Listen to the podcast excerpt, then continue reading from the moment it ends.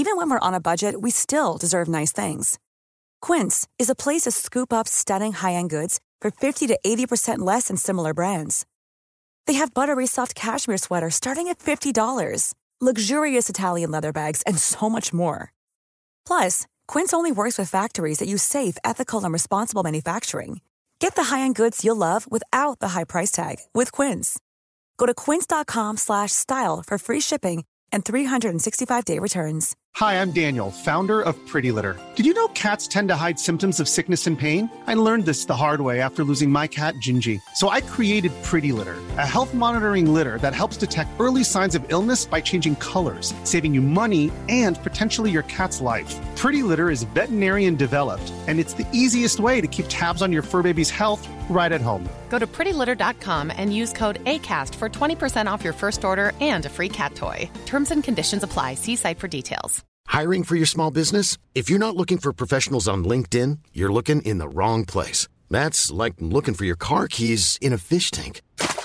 LinkedIn helps you hire professionals you can't find anywhere else, even those who aren't actively searching for a new job but might be open to the perfect role. In a given month, over 70% of LinkedIn users don't even visit other leading job sites. So start looking in the right place. With LinkedIn, you can hire professionals like a professional. Post your free job on linkedin.com slash people today. Quality sleep is essential. That's why the Sleep Number Smart Bed is designed for your ever-evolving sleep needs. Need a bed that's firmer or softer on either side? Helps you sleep at a comfortable temperature? Sleep Number Smart Beds let you individualize your comfort so you sleep better together. JD Power ranks Sleep Number number 1 in customer satisfaction with mattresses purchased in-store. And now, save 50% on the Sleep Number limited edition Smart Bed for a limited time. For JD Power 2023 award information, visit jdpower.com/awards. Only at a Sleep Number store or sleepnumber.com. Jubilati, everybody. Welcome to the Football Ramble preview show sponsored by Betway. Tommy Tuchel faces Ole Gunnar in the Prem and West Brom need a win against Brighton. It's Friday, 26th of February. I'm Marcus Speller. I'm Luke Moore. And I'm Andy Brassell.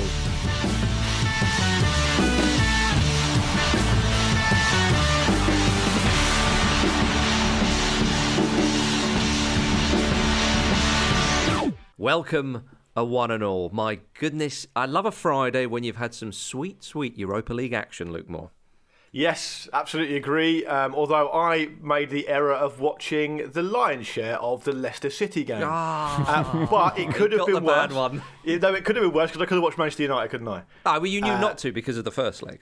Exactly, but you, yeah, you never know what's going on. You might get something a little bit interested with Manchester United, um, but I didn't. I watched. I watched the Leicester City game, but look, it's fine. I, I was really, really negative about. Um, about the Wolfsberger game the night before. I don't know if you guys heard, but I just thought it was appallingly bad. Andy Brassell will probably be about to tell me why actually Wolfsberger are a really good team and one to watch out for for the future. But it was it was awful. I was disappointed with you saying that because Dele Alli scored an overhead kick.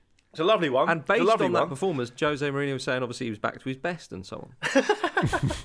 But but can I, can I just say I thought the best thing I could do, Marcus, in this situation, and I think you'll be on board with me here, just get straight back on the horse. Uh-huh. Yes. Get straight back on the Europa League horse. Yes. And so I did that last night, and I'm pleased I did. Well, fair enough. I mean, did you enjoy the Slavia Prague players uh, FaceTiming um, uh, Souček, the West Ham midfielder, in the centre circle after they beat Leicester, and he was celebrating with them with his old shirt on? That I thought it was unnecessary, but I very much enjoyed well, you, it. but you stuck around for that at least. You yeah, I knew. I, I heard it happen, and I went back and watched Oh, it. yeah. okay. You, I didn't want you to miss that little Easter egg. Yeah. Uh, Andy, did you uh, watch a particular match last night? I know you're a big fan of the Europa.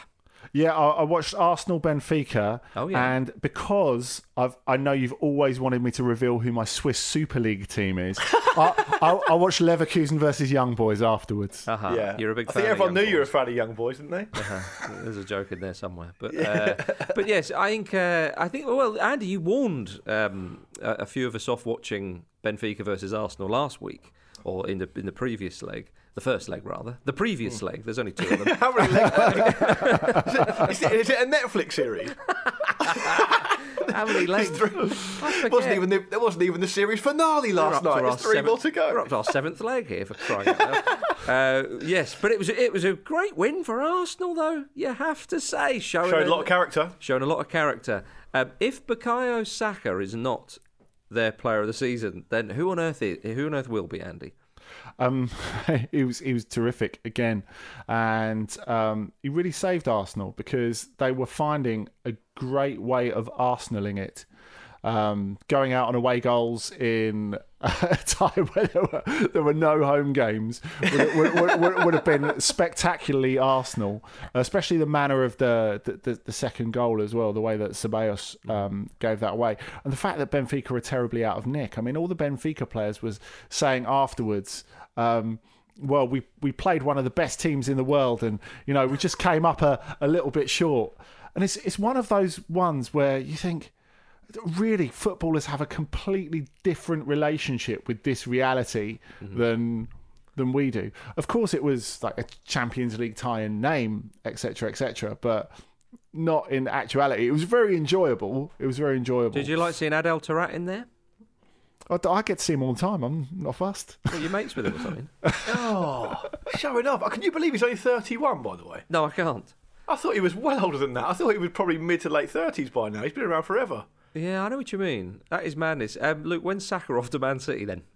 Yeah, exactly. That's probably that's probably on on the cards, isn't it? I, I thought um, I saw a little bit of this game, uh, and I thought it was it was an entertaining one, obviously, and it was a big test for for us. When Ceballos decided to do what he did, like some kind of interpretive, kind of modern art approach to, to European football, where he would just, um, you know, you know, just go I don't really know what he was thinking, particularly with that headed back pass, because in the replay you can actually see him looking at the the forward player from Benfica, right? Mm. Yeah, he still carried on doing what he's going to do. It was almost like he said, "I've decided what I'm doing. Yeah. I'll just check." Yeah, it's probably not on, but uh-huh. I've made my decision yeah, now. Yeah. I can't go back. The worst thing you can do is change your mind. No, Danny, that's a penalty.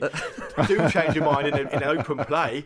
Change your mind all the time as the as the situation develops. But no, he didn't want to. So um, it, uh, I think he would be, the, as, as someone was saying last night, he'd be the most relieved. Um, he'd be the most relieved Arsenal player in there. It's but nice to see some bloody mindedness back at Arsenal, but it's not in the way they wanted it. No, exactly. I will fuck this up, yeah. and no one's going to stop me.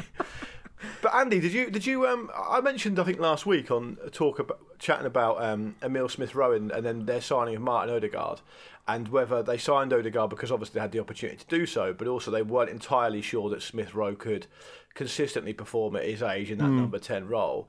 And it kind of makes sense because one of them's left footed, one of them's right footed, but then you've put Saka in the mix, who's brilliant as a wide forward. Do, do you, last night I wondered whether they were they were finding it hard to have a bit of a mix and a blend with all those players playing. Well, they've they've barely. I think it's a, it's a decent point, but they've, they've barely played together. Um, yeah. So I, I think it's. it's but really just what I mean, it's just as Smith Rowe gets his feet under the table. Odegaard comes in and he thinks, well, what's happening here? You know. Yeah, I, I can understand that, but then again, it's a it's a game where you don't really need to worry about development and the development of talent. They just needed to win. It was that simple because Arsenal lose that or Arsenal don't score that Aubameyang goal late on and, and th- their season's pretty much done. Yeah. So I think for that, all the question over Odegaard, which for me has always been why when you're developing young players, do you sign a player with no option to buy who you're basically developing on behalf of someone else, whether Real Madrid are going to use him or whether they're going to sell him on a, a, a profit, what, whatever the case may be. Um, but for, for, for this game, that that doesn't matter at all because, uh, as I said before, there's so much pressure on it for, for both teams because Benfica, who were like beyond nailed on favourites for the title at the start of the season back in Portugal, they're in fourth place at the moment, and Jorge Jesus is really under the pump. So both coaches were really under pressure. And sometimes that doesn't come across if you don't have the context. And of course, if you don't have fans in there as well to give you that sort of sort of fervour. But after it, Jesus had to answer all sorts of questions about his future. Now, I'm not saying um, Arteta would have had to do the same afterwards, but there would have been quite a post-mortem feel to it, I think, if you, you hadn't have had that, that Aubameyang goal. Marcus, do you do you agree? Because uh, some pundits said that what Andy's just said there about Arsenal's season being over, they've been knocked out last night. I mean, they're only six points off sixth. I mean, they, they could they could. No, but that's to, that's to, that's to get back to the same place, though, isn't it? I mean, I, they, they want to they want to move forward, yeah. right? Yeah, exactly. Yeah. It's always nice to see George Jesus, though, Andy. It doesn't matter if he's winning or losing. You know. Okay, your dad, Marcus. Good to see that head of hair. Um, mm. Uh, I'd like to bring a former Arsenal man to our attention, Laurent Koscielny. Uh, Bordeaux, of course. Did you see he gave an extraordinary press conference yesterday? he said about being at the club, the atmosphere isn't great. There's a lot of players whose contracts are ending and who want to leave. And then when asked on his, about his teammates, he said, I was instilled with some important values in life. We haven't had the same upbringing, and I'm having some trouble with that. And he apparently had some heated words with uh, Hatem Ben Arfa after their recent game against Marseille. I mean, that's bound to happen, isn't it? It doesn't sound like Ben Arfa. They are. That's just words to Hatem. I think. I, I, th- I think what's the most amusing thing when thinking about that is if you ask Ben Arfa his side of it, and uh, he said Koscielny had some heated words with you, you go, "Oh, did he?" yeah, exactly. It'd just be totally unaware of it. I think. Yeah, yeah, I, yeah. I mean, I don't really know what you expect. Like going to Bordeaux, do you expect to win cups? Do you expect to win titles? I realise they're in a, a, a bad place at the moment, but that's partly because the owners are are, are putting no money in, Mm. and partly because if I personally was playing for Bordeaux, the chateau, oh my god, the chateau at the training ground, I would find it very hard to motivate myself to do anything other than have nice lunches. Yeah, Hatem Ben Arfa, eh? Putting the shat in chateau. Is that what's happening? They're just they're just sitting around like in a beautiful chateau. I think it's too eating loads relaxed. of food and drinking wine. You think oh, I've got to do a game on Saturday? Never what was he moaning about? The atmosphere Yeah. isn't great. You know, it's it's bloody Sounds brilliant. amazing. Is what it is. You silly sod. You've, you, you know, you, blimey, O'Reilly. I think it's his fault. you know, It's Laurent Koscielny's fault for breaking up the breaking up the uh, the peace. It might well be. Chaps, before we move on from uh, the Europa League and, uh, to the Premier League, little mention for Rangers. Steven Gerrard's doing a great job. Another high-scoring game uh, in the uh, the Europa League. They obviously beat Antwerp in uh, in the final leg of that tie. Uh, and I tell you what, the, the- The season finale. of, of the round of what was it, thirty-two? I forget. now. Yeah. It's ridiculous in there. It's like the, a round of hundred and eight, and then it's the round of whatever. And eventually, you think, oh bloody hell, the finals here. Um, Yeah. But I tell you what, Luke, looking. I mean, the draw hasn't been made; it will be made later today. But looking around, there will be a few teams who fancy themselves to go a little bit deeper in the competition than they, they may have thought when they entered it. Uh, I mean, very, very, I mean, li- listen, this this round of this competition more than any other. Mm. When it pertains to Rangers, it depends who they get in the draw, right? Mm-hmm. You can get you can get an incredible breadth of different types of teams in the next round. Yeah. Um, Andy, I'm right in saying it's not seeded the next round, right? No. So it could get anyone. Roma, for Uh, example. They, yeah, they could get. Yeah, exactly. They could get Manchester. They could get Manchester Manchester United or Roma, or they could get you know um, a Dinamo Zagreb or, or a Uh-huh. Slavia Prague, who who probably on balance were the better team over over two legs to Leicester. I thought Leicester were very sluggish in both those games, um, and struggled to find a tempo. And I'm not quite sure whether that was to do with Slavia Prague being great or whether Leicester were a little bit lethargic. So we don't. I don't really know what to expect from them. But if Rangers get a, a decent draw. Why not? I mean, why not get in, into the quarterfinals? I mean, that'd be amazing. If Ryan Kent's finishing off beautiful moves like that, Andy, it's all to Looks a really for. good player. I, I, th- I think if you look at the way that Rangers have played against good opposition, against opposition like with more money and resources than them, if you go back to the, the, the group stage against Benfica, who they outplayed twice and should have beaten twice, um, they've been terrific all season. The football they play is is fantastic. I think there are a lot of big names in there, but there are not a lot of teams that make you think, "Wow, that's too much." Yeah, I, I, actually agree. I, I don't see why Rangers shouldn't be confident going into it. Yeah, well, we, we'll see the draw later, gentlemen. We know the draw for the Premier League this weekend, though. Chelsea are at home to Manchester United, and uh, obviously Manchester United it was easily went through against uh, Real Sociedad uh, in the end. Interesting um, that uh, Bruno Fernandes started that game, and Ian Wright's a little bit concerned about Bruno Fernandes. He says he feels that he's getting more frustrated with his teammates, and that could spill over and actually become quite unhelpful. And uh, Andy, we know Bruno Fernandes likes to lead. He's a, he's a sort of a talisman, if, if you see what I mean. But do you think he's going to get too pissed off playing for Manchester United ultimately? I, th- I think he's going to get too tired. I mean, yeah. And bear in mind, Ian Wright was quite an angry player. And he's going, I tell you what, I, I know what it's like to blow me top. I'm, I'm just going to go off. It takes one to know one. Is he, is he, he the arbiter of who's angry and who isn't? I love that. Yeah. That would be excellent. I've, I've no idea. Why do you pick Bruno Fernandes for a, a, a game like that? I Yeah. don't understand at all. He wants Uh, to play is- every is game. He strikes yeah, The only thing I I can think of guess. is that he wants to tick over, and he, he kind of knew he was only going to play the first half, and he needs to Yeah. keep active, maybe because he always wanted to play. It's throughout his career, Andy. Really, he's always wanted to play, hasn't he? Yeah, but I, I mean, you know, he's, he's still relatively young at the top level. I, I, I like the idea that he's turning into Harry Kane or Messi already, though. Hmm. Yeah, well, I thought, I thought, I thought it was mad that they. I mean, there's absolutely no reason at all to pick any of their so you know you know, I don't want to be disrespectful to, the, to some of their other players, but any of their quote unquote important players ahead of their game against Chelsea, which will be absolutely key. Mm-hmm. It's going to be a really fascinating game.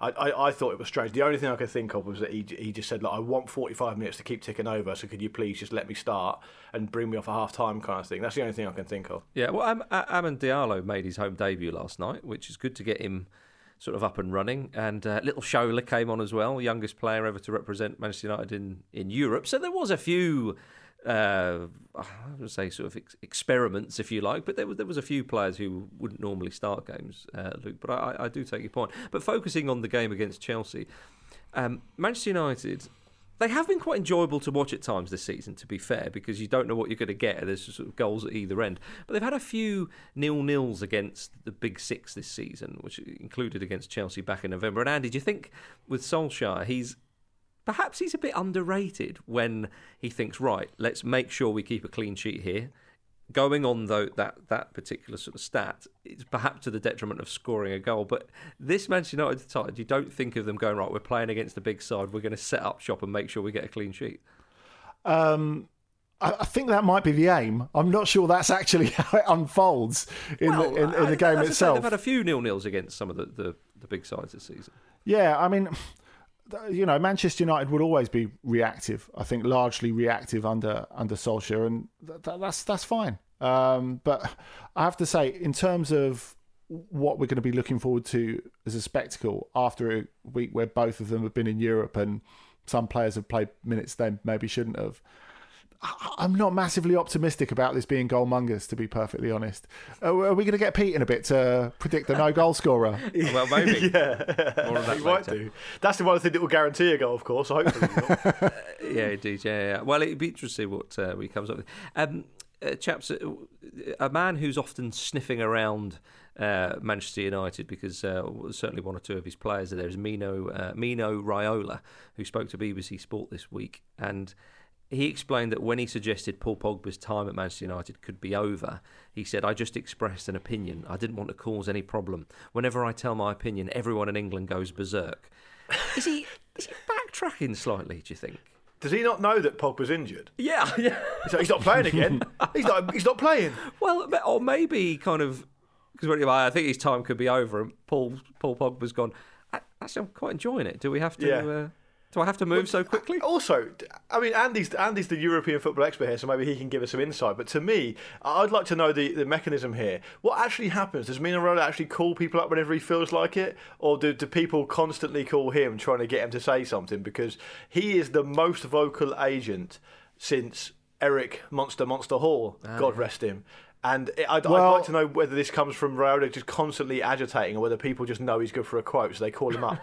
and I also want Andy to describe that for those who listening who haven't seen what Mino Raiola looks like, uh-huh. um, how he normally dresses, because to me it's absolutely fascinating as well, well for a man of such means. Well, you, you have to say he's clearly taken um, his talk with BBC Sport very seriously, because I believe he wore a polo shirt and not a hoodie. Oh so normally, normally it's tracksuit bottoms yeah. with a shirt with about five buttons undone, which hasn't been washed. I see. I I can't, I can't even picture him in a shirt. It's a t-shirt for me. He basically yeah. tries to uh, throw off the scent of any kind of importance or wealth that he has accumulated, I, of I which Marcus, both he's got a lot of.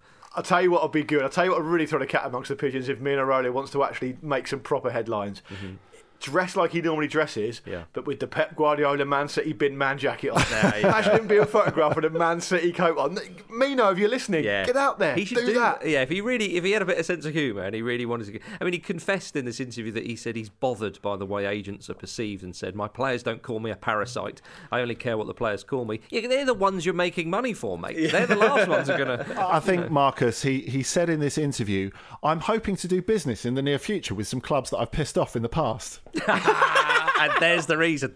There it is. He's quite strange. I mean, again, Mino Raiola's suggesting he's backtracking is suggesting I don't know that uh, you know uh, that you know someone uh, some sort of dictator has had a change of heart and maybe he's, he's felt he's been a bit touch and, uh, tough in the past or something but it is quite interesting uh, uh, to, to to see his little comments there and think, okay, well, what are you after? And then you say that, Andy, and you say, oh, okay, well, that's that's what it's all about. I, I mean, Marcus, are we are we saying that this summer's transfer market is going to be so difficult that it's at, already at the point, not just where we're going to have to have loans and um, delayed purchases and obligatory clauses and stuff. We're going to have to have a situation when Mino Raiola's nice to people. yeah, exactly. That's how bad it is.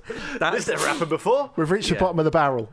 I think we might get to a point where the only people in football with any money won't be any of the clubs; it'll just be the agents and the players. Yeah, and and and, and so there'll be no moves at all. Well, and Roman Abramovich, of course. Yeah, well, yeah, yeah, because apparently his newest yacht, uh, Solaris, is almost complete. So, uh, oh, thanks very much for letting me know about that. Yeah, yeah that yeah. is that is big news. I was wondering. I was actually worried for that. He's he's always got a few quid in his pocket. We can we can we can put the pot on that. Uh, 460 feet, uh, and it has cost 430 million pounds to build. Um, oh, that so is huge. 460 yeah. feet for a yacht. That's that's over hundred. Me- that's hundred odd meters. that that, that doesn't count as a yacht at that point. It counts as a ship. I think it, navally. Oh, is that right? It's bigger yeah. than all of our houses and flats combined. Uh, I've no doubt. It's believed to be his eighth yacht. His current boat, Eclipse, uh, has its own missile defence system should it come under attack, presumably from Mino Raiola. But I, I, also do think it's worth saying that I could pop down to like the local marina and find a boat there that's bigger than all of our flats combined. I mean, we, live, we all live in London. We're all living in a shoebox. That's not a massive all, surprise. We're all bleating poverty. Um, yeah. Did you see that um, there was a, a rubbish report yesterday uh, which uh, was from Italy, that claimed that Maurizio Sarri had agreed to return to Chelsea after Lampard was sacked. But Abramovich stopped everything. He got, he got the old missiles ready. You know, another word out of you, and I'm launching. I'm fucking pissed off. I'm supposed to be finishing a yacht today. I could do without this shit. But can I just say, I've been completely conditioned now. Whenever anyone mentions the word Maurizio Sarri, to not think about an amazing coaching career all the way through his life, to culminating from like a literally you know, coaching in Sunday League in, in, in rural Italy all the way through to winning the Europa League. All I think of now when those, his name is mentioned is Jim Campbell saying, he eats fags. Yeah. he eats fags. Absolutely. Absolutely. Deary me. Oh, it's always nice to have a, a little bit of. I just think that was European football chat anyway. But of course, Andy, if you want more European football chat, where do you go? Good old on the continent on Football Ramble Presents. We can do that for you. Um, this week it's me, Dot Adebayo, and Lars Sivertsen, and we're talking about the Champions League quite a lot this week. Uh, we've got a bit of Lazio Bayern, a bit of oh, Jamal Musiala. I know you don't want to talk about it, Marcus, but um, yeah. so we're going to talk about it on your behalf. Um, also, we'll be talking about the Ménage à Quatre at the top of Ligue 1. Well, nice one, Andy. Uh, that, of course, is out now, ladies and gentlemen. So go to Football Ramble Presents, hit subscribe, and you will never have any regrets ever again in your life. Let's have a quick break.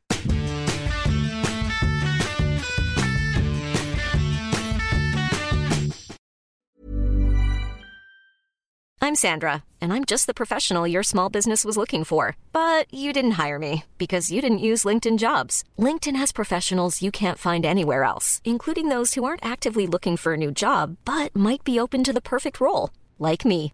In a given month, over 70% of LinkedIn users don't visit other leading job sites. So if you're not looking on LinkedIn, you'll miss out on great candidates like Sandra. Start hiring professionals like a professional. Post your free job on linkedin.com/people today. Hey there, it's Michelle Norris. I'm host of a podcast called Your Mama's Kitchen. When I travel, I'm usually looking for a way to find a taste of home when I'm not at home. And one of the things I love to do when I am at home is entertain. And Airbnb allows me to do that. When I was in California recently, I rented a house that had a great kitchen. And when we were sitting around the table, we we're all thinking, we're in someone else's house. Someone could be in all of our homes as well. If you have a home, but you're not always at home, you have an Airbnb. Your home might be worth more than you think. Find out how much at airbnb.com/slash host.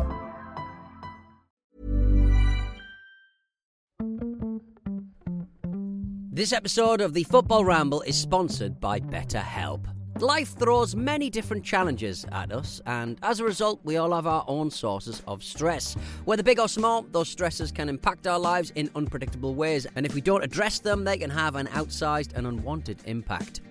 Therapy is a safe place in which we can address these issues, learn to understand them, and find ways to work through them. Having therapy can be beneficial to anybody, not just people who've experienced major traumas, even if you may have not considered it before. It could be simply a time for you to get things off your chest, a way to learn positive coping skills, or how to set boundaries. Ultimately, it can be whatever you need it to be. If you're thinking of starting therapy, give BetterHelp a try. It's designed to be convenient, flexible, and suited to your schedule. All you have to do is fill out a brief questionnaire, and BetterHelp will match you to a licensed therapist. You can even switch therapists at any time for no additional charge. Get it off your chest with BetterHelp. Visit betterhelp.com forward slash ramble today to get 10% off your first month. That's betterhelp, H-E-L-P dot com forward slash ramble.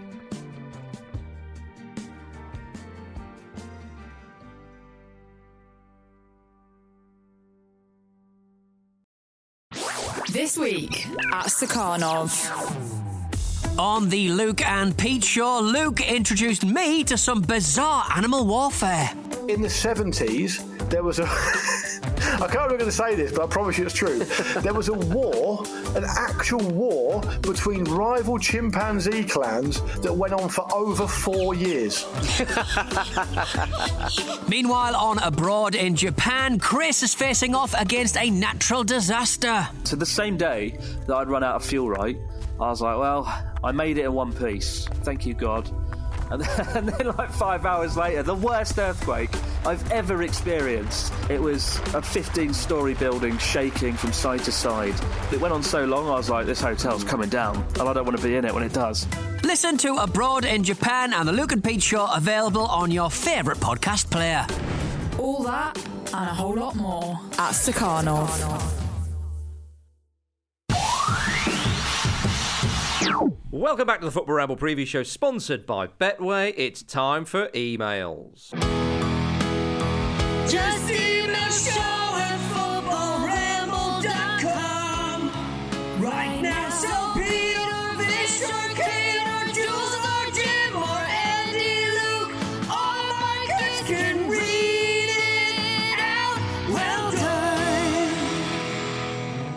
Yes, this is from Will Blackman. Uh, hi, lads. Just letting you know that while he was in the Arsenal Academy, Armand Traore brought a knuckle duster with him to an away game at White Hart Lane.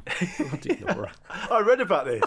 Did- did- I completely forgot this happened, and uh, this and this from uh, Will has reminded me. He said, "Yeah, he said to um, the Daily Mirror, he said." Um, Coming from France, I used to go to PSG v Marseille, and the fans there would batter each other. And I was only 17 and just started playing for Arsenal's first team. And I had these images in my mind that I would go to the game and someone might recognise me. Um, so I thought if a Spurs fan did, I would need to be ready. So I put a knuckle duster in my pocket. I thought someone just might have one lying recognise me. I thought Yeah. someone might recognise me. This- That's a this- bit of a stretch of the imagination, isn't it? Believe it or not, this this does take me back to my uh, my my playing days in Edinburgh. I used to play for a team, and we had a lad who was we we played a game in Niddrie. And anybody from Edinburgh or that area will know exactly what I mean when I say the, the, the Do the accent if you get the area. story. I don't. It doesn't help me. Um, So we, play, we were playing in, in Niddrie, which is a tasty area to say the least. And uh, one of our goalkeeper was called Wolsey. Uh, that was his nickname. Obviously, I've, I've not given his proper name to protect him. And uh, he, uh, I- yeah, I think he was from a rival part of town, shall we say? We turned up. We were in the changing room, tiny little changing room, and I was getting changed next to him. And I noticed that uh, he had a hammer in his uh, rucksack. right, we're about 14. And uh, I was like, Wolsey, what the hell have you got a hammer for in your bag? And he just went, protection, my friend.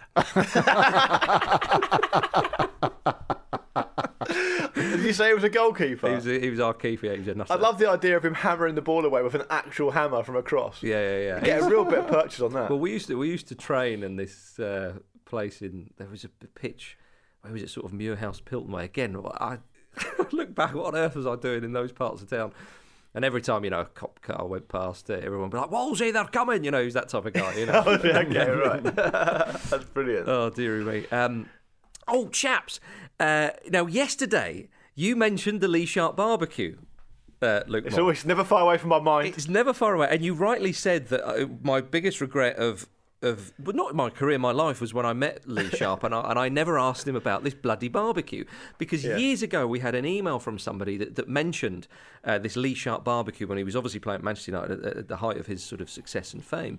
And we were always a bit like, what on earth? What, what on earth happened? So I went down on the, uh, an internet uh, rabbit hole to bloody try and find out, and I and I've got it. I found something Huh. eventually. And in his interview with Lee Sharpe, he said that he used to receive fan mail in his early 20s. Now, one can forget, or perhaps not know, depending on your age and whatnot, um, is that Lee Sharpe was a phenomenally. Uh, popular footballer. Like, he Oh, was, yeah. he was like the pre-runner to sort of Beckham and well, he's around. He was the pin-up, right, for he sure. was, yeah, and, and there was, you know, he, he was um, the sort of the Stone Roses uh, to David Beckham's Oasis, if you will. And don't forget Ryan Giggs. Obviously, you know, talked as that he tried to, he sort of led Ryan Giggs astray a little bit until Sir Alex Ferguson intervened. That's you know. right. That's right. Yeah, yeah. Well, he said that he was getting so much fan mail in his early twenties. His mate said they should start the Lee Sharpe fan club, and again, that was a very sort of uh, late eighties, nineties thing of, of the fan club of a certain person. And they got people to answer the mail, and, and they would send out cassettes every month so Lee could tell everybody what he was getting up to. and he said every year we'd organise a barbecue. So it happened at a nightclub on a Sunday afternoon, and kids would come from everywhere, and we would use supporters' buses to bring them to Old Trafford to see the club museum. Then at 2 pm, we'd go to this nightclub. We'd have a barbecue outside and have local bands and DJs playing outside. There'd be t- about 2,000 kids there. Seems like a bloody good afternoon, that, Anne. Yeah. you'd agree. Yes, yes. And he said I mean, you could go there now. I mean, I'm in 40 now, but it'd be a bit weird. But if I was at that age, I'd have been loving it. You've not sent your cassettes out for, for years. Get back on it, man, for crying out loud. Yeah. Um, uh, he said that he took some of the young lads at Manchester United along with him once, including a young David Beckham. And Huh. Sharpe said that they once put on a fashion show for these barbecues, and they were there was all these teenage girls screaming after him and blah blah blah. And Barry Beckham turned round to Sharpe and said, "Oh my word, Sharper, you're a legend. I'll never have any of this." Well, how about that, ladies and gentlemen? hey, I see, Lee Sharpe. And then, Marcus, just as an addendum to the story, what happened to David Beckham? Uh, he went on to play in For uh, Preston. Major, Major League Soccer. Yeah. yeah, and on loan at Preston. And Preston North End. Yeah. Uh, so, so there we are. Um, if you if you went to one of these barbecues or you know anybody, There's got to be someone out there. get in touch for crying out loud. Show at footballramble.com. You can tweet us at footballramble. Gentlemen, before we go to the Premier League, I want everybody to look at the League Two table because it, it's it's quite lovely. Cambridge are top with 52 points. Um, and the, the, the, the team, the, the way the teams go down all the way to 10th, they all go down by a point. It's incredible. It's, it's aesthetically ve- much it- more it really pleasing is. to look at than I thought it would be. Yes. and when when young Finn um, brought this to my attention, I just thought, "Oh, bless him, young Yeah. lad. He's trying to find some fun stuff." But actually, looking at it, it's great. Mm. Um, and also, it's even more interesting given that teams have played like a load of jumbled up numbers of games. Exactly. So Carlisle have only played 26, for Yeah. example, whereas Cambridge United are top and they've played 31. Yep. So it's incredible to see. It really is. It's yeah. the story of the week for me. I think so. So keep, do have a quick look at the League Two table, the top 10. Before it because changes. Before it changes, Andy, exactly. And can I also just say, I, I, I also have a very, very visceral um, aversion to looking at anything in League Two after how, the, the amount of time Portsmouth spent. it takes a lot to get me to look at a League Two table, trust me. Indeed, it does. Uh, gentlemen, back to the Premier League. Liverpool are facing Sheffield United. Um, horrendous news uh, that Alisson's father uh, drowned in a lake near his holiday home in South Brazil on Wednesday. I mean, it just. It, it absolutely awful, and I and I know to put that into a sort of footballing context for Liverpool seems a bit sort of crass and, uh, uh, and whatnot. But you know they- they've struggled with injuries. They've struggled with sort of you know Klopp's. uh, You know his his, his mother obviously died and on off field sort Hmm. of uh, tragedies and so on. It, ah, just it, it's awful for Alisson. Yeah, absolutely. It's a, it's a timely reminder, particularly in these really difficult times that we're all living through. That you know, football players are human beings and have these um, have these you know these things happening every day to them as well. And you know, I know it sounds like an obvious thing to say, but actually it's not because not often enough do football fans or do we in the media think of them in that way. And we've seen it happen, as you said, Marcus, with Klopp.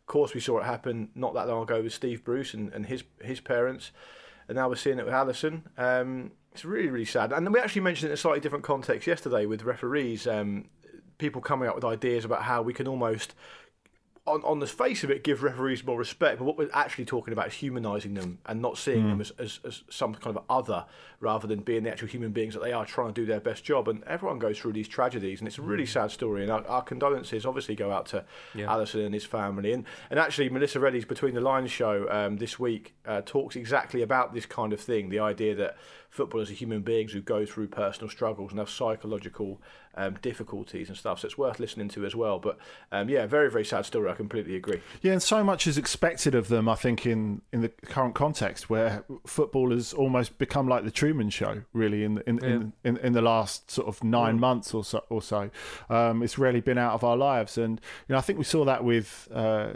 Thierry Henry living in Montreal. Uh, you know, the fact that it's, it's just got to a point where he's, I, I, don't see my kids. They're they're they're back home in, in London, and I need to I need to go home. And you know, I, I think it's reasonable. We've seen a, a couple of other players like that. You know, completely isolated from from their families, and you know, it's one of the aspects of the international aspects of the game that's makes it tough for a lot of players at the moment. And I, I think we should do better to understand that.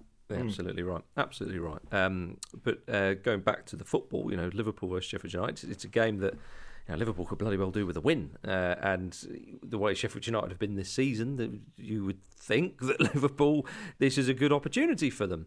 Um, now, Glenn Johnson, former Liverpool player, of course, has suggested that Liverpool could sack Klopp if his form continues next season, which is quite the take, really, considering. I, I, yeah, I don't, I don't, I don't personally see that happening. I think, you know, I think it would probably. I mean, even if you got to that stage, I imagine they would want to handle it in a far more tactful way than that anyway. Mhm. You know, they, they, they, they, they, they obviously. I, don't, I just don't see them ever doing that. What I would say about the, um, well, not ever doing that. You know what I mean? When If- when if you look- say d- deal with it in a far more tactful way, do you mean like they'd maybe move stadium and not tell him or something like that? yeah, yeah. Just change all the locks of the training ground. Yeah. Yeah, it could be. Yeah. It could- well, no, s- I, I, I mean that they would say, look, let's let's kind of deal with this the best way we can. Let's, Yeah. you know, you know, you've decided that you all of a sudden because lots of people have said that you might want to go and manage the German Mm-hmm. national team, right? So maybe they'll say if that if those stars align, they'll say.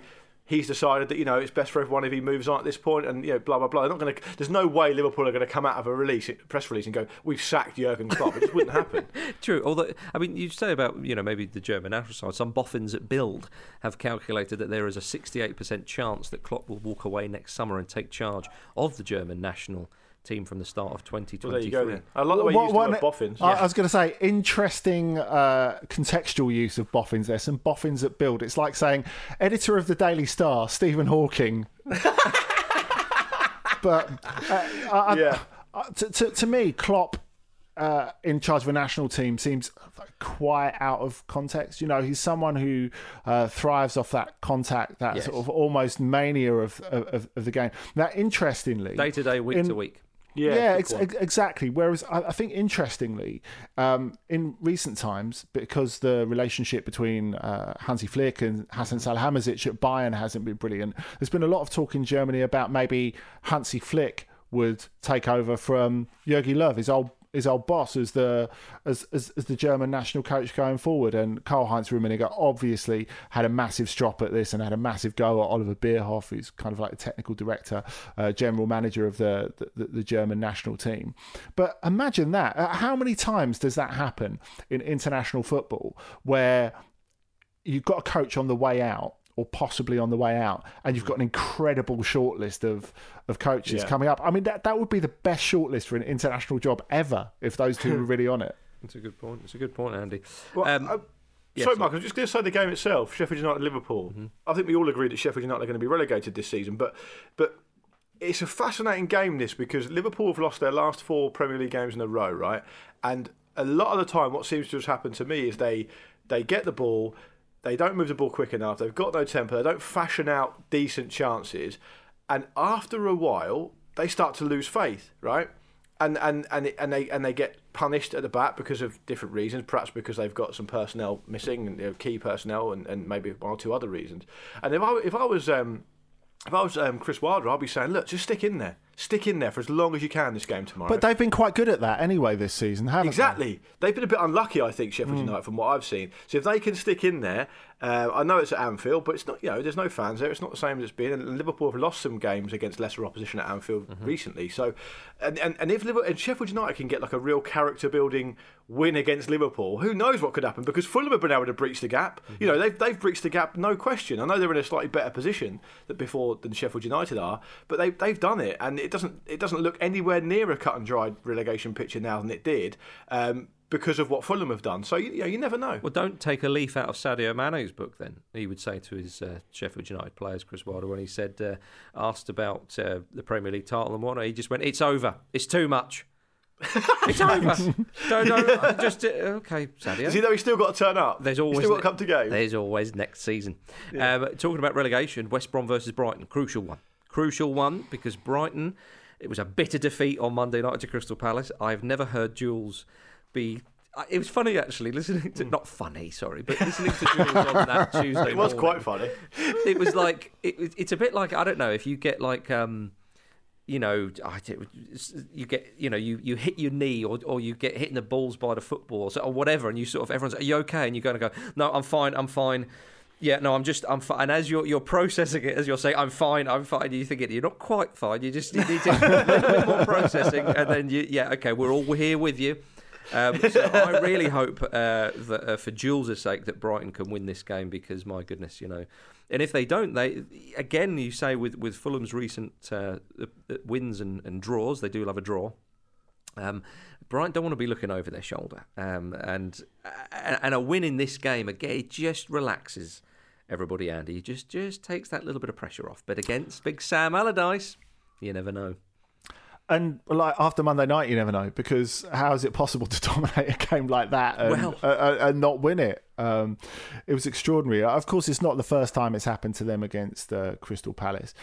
I kind of feel that Brighton should be good enough to to stay up, but I kind of feel that Newcastle will scrape enough wins despite not really being good enough to stay up as well. So, yeah, Fulham have made it super interesting, and and that puts, I think, uh, another extra pressure on it. Really. Yeah.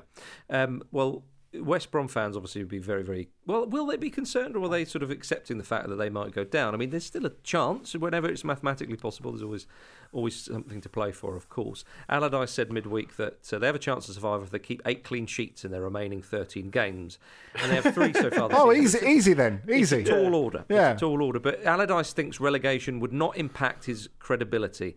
He said, if you have an established record, more often than not, other jobs come along. So he's already, you know, don't worry about me, lads. I'll be okay. Well, I think I think you know it's easy to say that clean sheet business when you've already conceded something like two and a half goals a game on average all season. Yeah. So that's that's a bigger a bigger turnaround to do than, than it probably sounds like. And you know, look, so, uh, for for anyone under the age of forty, Sam Allardyce is a joke, and I I, I would. I would love for um, for Brighton to beat West Brom, not because I have any problem with West Brom personally. It's an amazing club, really storied old old club, and I've got. I know I always say this, but I have got a few friends who support West Brom, and good, and good luck to them. I would like to. I, I, I also went through the pain that Jules went through on, on on the show earlier in the week just by listening to her. I, I'd like her to get a win for Brighton's sake and for her sake, and I'd like West Brom to lose because I, I think Sam Allardyce is an absolutely anachronistic dinosaur, and I'd love to see him relegated from the Premier League. Well, okay. Well, I appreciate you not sitting on the fence at all. Why do I get so much shit on Twitter? Yeah, you can't say that Allardyce is a joke. I mean, you think about the job he did at Palace to keep them up for crying out loud. You know, he's done okay. He's a But, he, but he's not a joke. uh, he's look, a let me- buffoon when he comes me- out with stuff like that. okay, let me qualify it then. Let me qualify it then. Okay.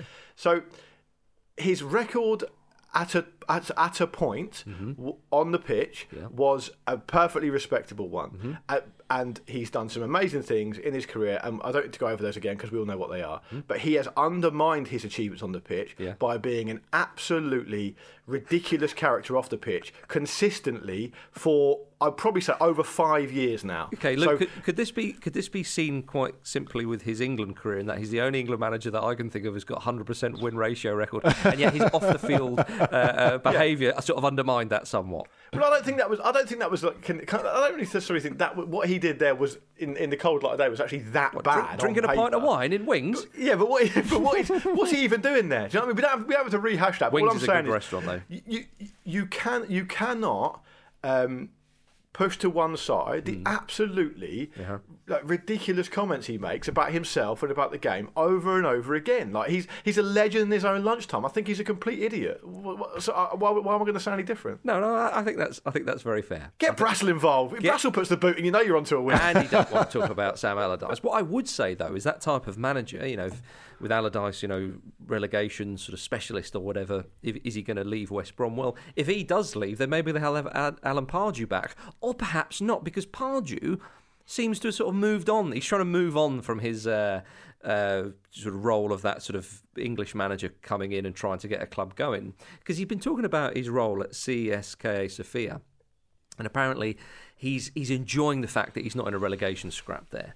Um, and he, he began his interview saying, "In Holland, my job was to keep them in the top division. This was at Den Haag, which I did. But for once, it's really nice to not be fighting against everything. I'm fighting for something." Which I did because the season ended.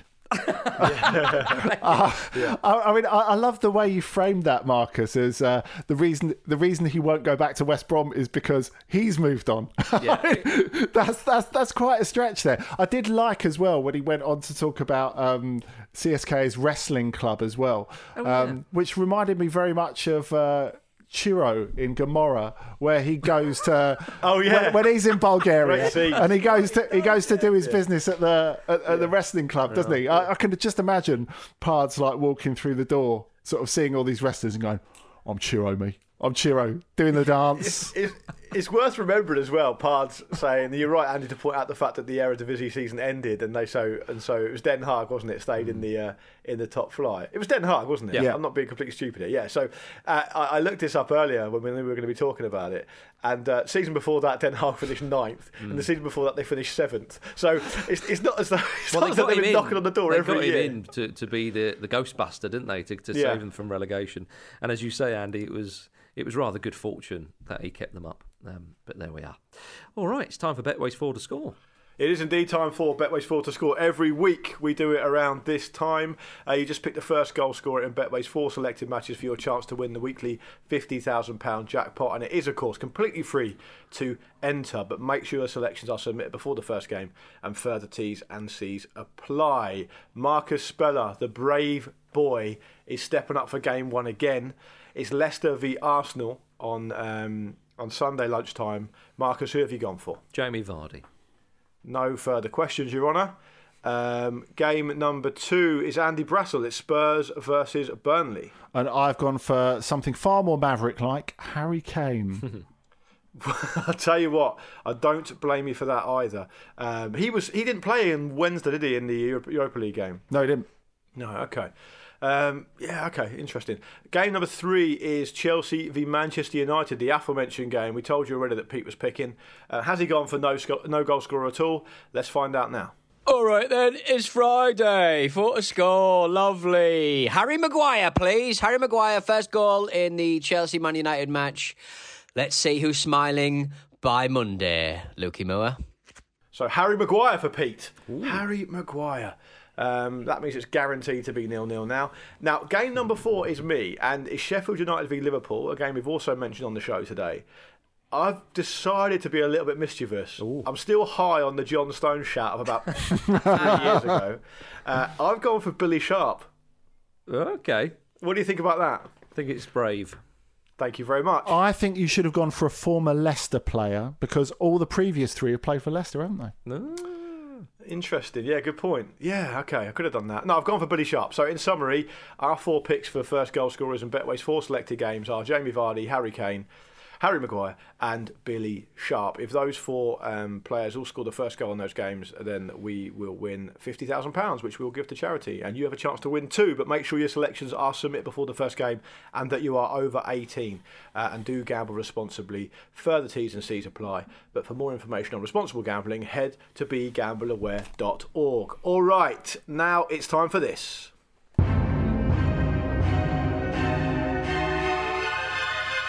One of those games that's quite difficult to explain, but you'll get it as soon as you start hearing it. Yes, indeed. It's a long awaited return of Andy Brassell, the champion, the current serving champion, against the people's champion, the former champion, the former number one seed, uh, Marcus Speller. Um, guys, how, can I, I mean, Andy, I'll come to you first. How do you feel about having to defend your title here today? Um, well, the only reason I uh, come on a Friday and turn up for this is because, uh, listeners, Marcus flexes the guns when it's it's time for it to happen, and um, well, we- we're going to see how aroused I am over the course of the next five questions. Speaking of, of guns and uh, just then uh, Sheffield United, I think it's Enda Stevens who, when he's, he takes the throw-ins down the left, I think it's old Enda.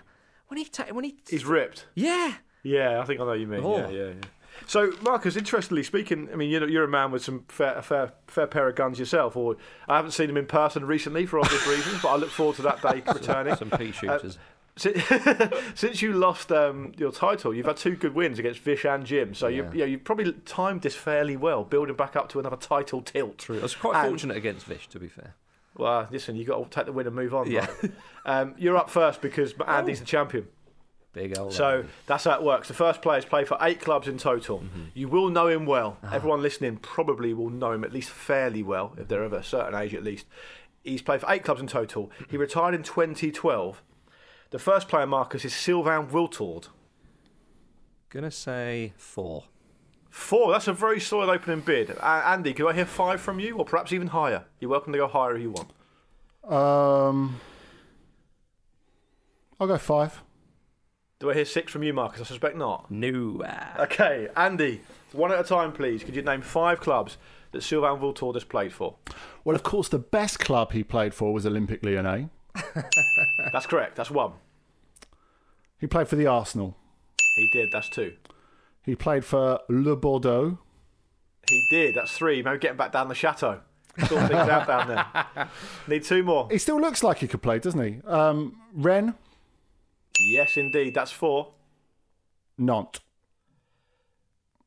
We. That's five. Well played. One sir. nil to Andy Brassell. Well played. Three three spells at Rennes, Sylvain Mitchell. So he played for Rennes, a bit of time at um, Deportivo, then Rennes again, Bordeaux, Arsenal, Lyon, Rennes, Marseille, Metz, and ended his career at Nantes, as Andy says. Okay, Andy, you're up first for this about one. Deportivo, yeah. Yeah. 1 0 to Andy Brassell. The next player to play for five clubs in total. He retired in 2006. Um, and he is a player whose name always has to be used is in, in his, its entirety whenever he's mentioned. Well, it can't be Solly Marsh. It's Rob, yeah, that's what I was thinking. it's Rob Lee. Rob Rob Lee. Andy, you're up first. Five clubs, please. Uh, This is difficult because he's played for quite a few clubs for a long amount of time. Yeah, this. Yeah, cry me a river. Just tell me him. All right, I can go. How many? How many did you say again? Five, please. Ah, right. Play along at home. Listeners need to play along, sit, test themselves against the very best. And Andy and Marcus are the best at this game that I've encountered. So play along, see how you can get on. Five clubs that Rob Lee has played for. I need a bid from you, please, Andy. I'll give you four. Oh, doesn't give you much room to manoeuvre, Marcus. That I, I, that is very impressive. I, I've got. No, I can't do five. you want Andy to name An- the four? Andy, I tell you what, Andy is flexing his championship muscles here. Gives you a confidence, doesn't it, having that belt? Yeah. Look, look. As Yeah. long as long as you flex flex the muscles again, Marcus, we'll all be happy. All right, Andy. So you want Andy to go four, Marcus? Yeah. Okay, Blandy, one at a time, please. Four clubs that Rob Lee's played for. uh, Charlton, That's correct. Started his career there. Newcastle United, Correct. Spent a long time there, ten years. West Ham United, That's also correct. That's three. Derby County. There's your four. That's well impressive. played. That is impressive. The only one he didn't get was Wycombe Wanderers, which he ended his career at. Um, and there was a little curveball in there because he did sign for Oldham Athletic, but he never actually played uh, a competitive game. Oh no, we could have had Dietmar Hamann all over again. Could have done. See, Could An- have done. Andy, I think is. Um, I can't think of a footballer or a football team that that that you rem- maybe it's like I don't know. Like certain times when you play Real Madrid. Sometimes in La Liga they just don't seem that bothered about that competition. Then it's Champions League. Like, oh, we care about this, and then they just blow everyone away. And that's what Andy's like when he's when he's got the belt. He's like, yeah, no, this is mine, and it like, takes a long time to get it off him. It's not done saying yet. that Andy's, Andy's, Not done Andy's yet. midriff has been largely unchanged for the last five years. no, I think so. yeah, I If only, eh? If only. Yeah. Impressive. Marcus, a chance to bounce back in now because you're going first, and the player here has also played for five clubs. He's technically still playing. Yeah, Um, uh, he's Jack Rodwell, Rodders. five clubs. Very gettable this for you. Get you back in the mix. Mm-hmm. Let us know what you're thinking. Where's that sweet spot?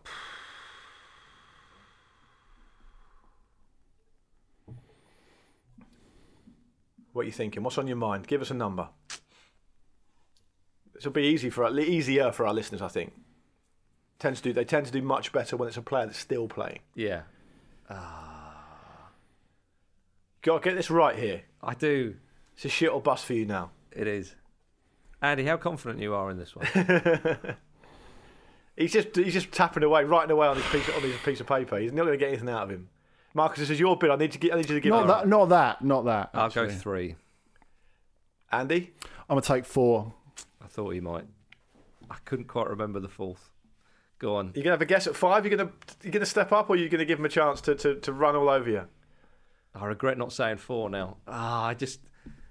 No, I can't do five. He'll have to do four.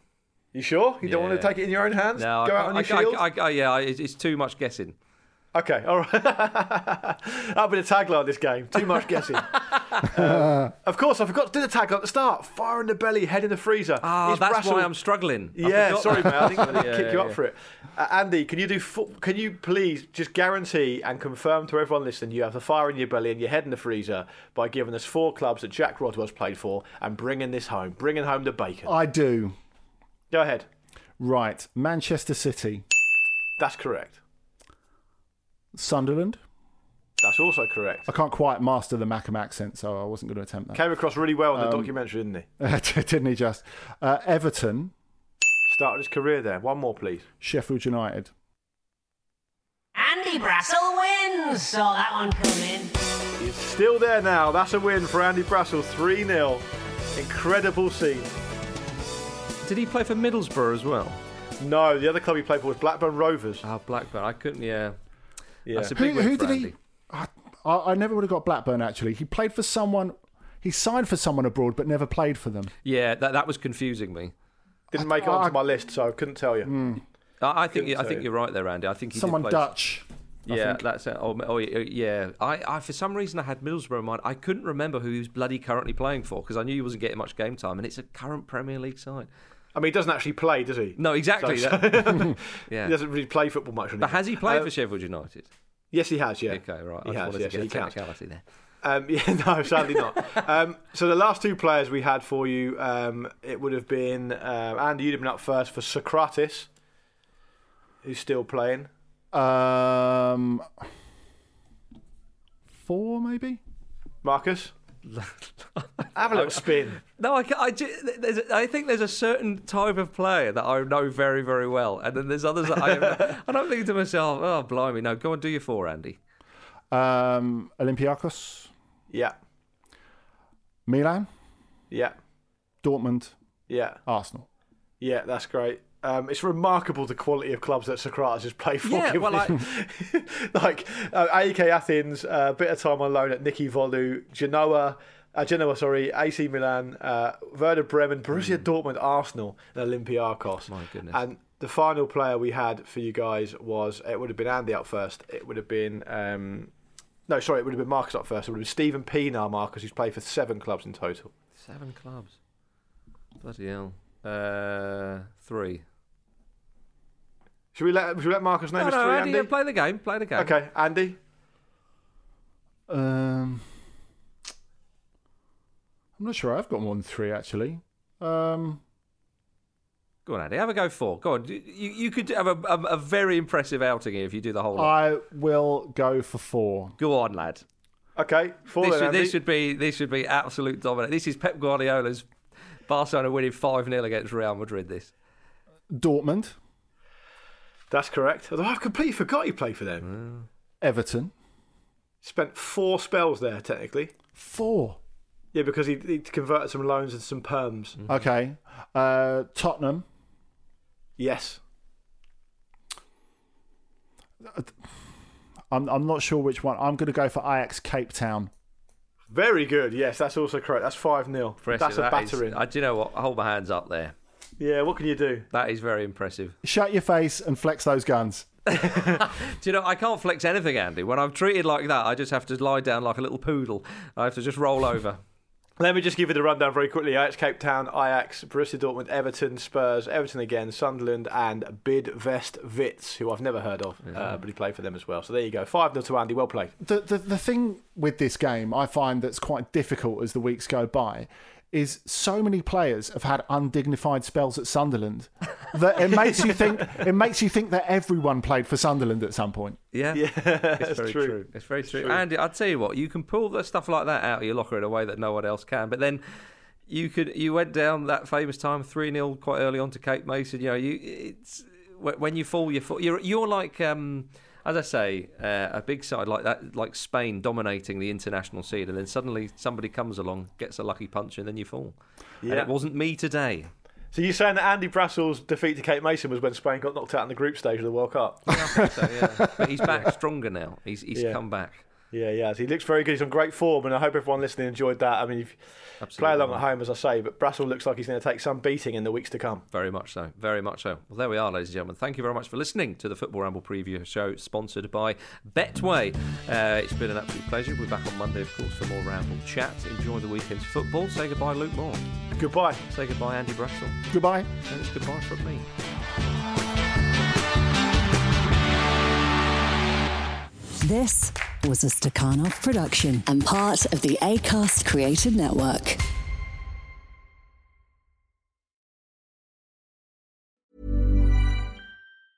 Hi, I'm Daniel, founder of Pretty Litter. Did you know cats tend to hide symptoms of sickness and pain? I learned this the hard way after losing my cat, Gingy. So I created Pretty Litter, a health monitoring litter that helps detect early signs of illness by changing colors, saving you money and potentially your cat's life. Pretty Litter is veterinarian developed, and it's the easiest way to keep tabs on your fur baby's health right at home. Go to prettylitter.com and use code ACAST for 20% off your first order and a free cat toy. Terms and conditions apply. See site for details. Planning for your next trip?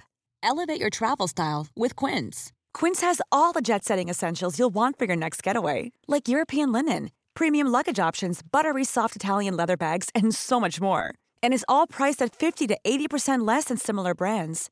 Plus, Quince only works with factories that use safe and ethical manufacturing practices.